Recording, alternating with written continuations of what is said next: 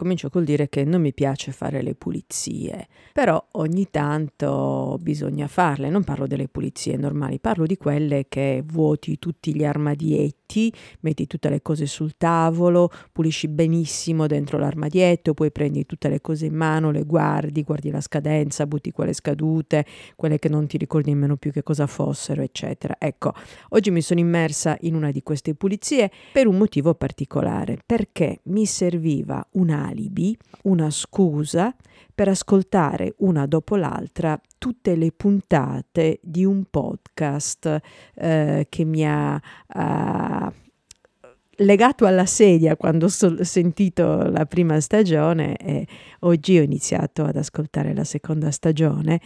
Non ho iniziato, ho iniziato e anche finito, però mi sembrava brutto, anche non, non, ci riesco a sedermi da una parte e mettermi ad ascoltare il podcast senza fare niente. Non sto benissimo, quindi sono un po' debole, non avevo voglia di fare chilometri per ascoltarlo mentre cammino. E, è giorno, quindi non posso andare a dormire, di solito ascolto il, pod, il, podcast a letto. Comunque mi sono messa a fare le grandi pulizie degli, degli armadietti della cucina.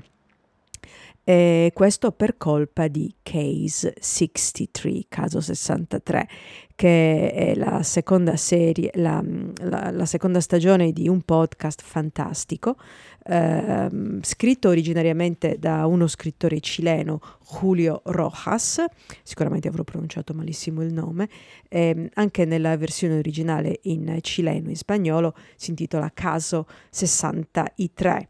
63, penso che si, pronunci, si pronunci così. Comunque è un, uh, un, podcast mm, che mi ha preso tantissimo, che mi è piaciuto tantissimo e che riesce a declinare in modo per niente banale eh, il tema del viaggio nel tempo. L'abbiamo letto 20.000 volte, sentito 20.000 volte, si viaggia nel tempo, avanti, indietro, se avete visto le, le 12 scimmie, ecco.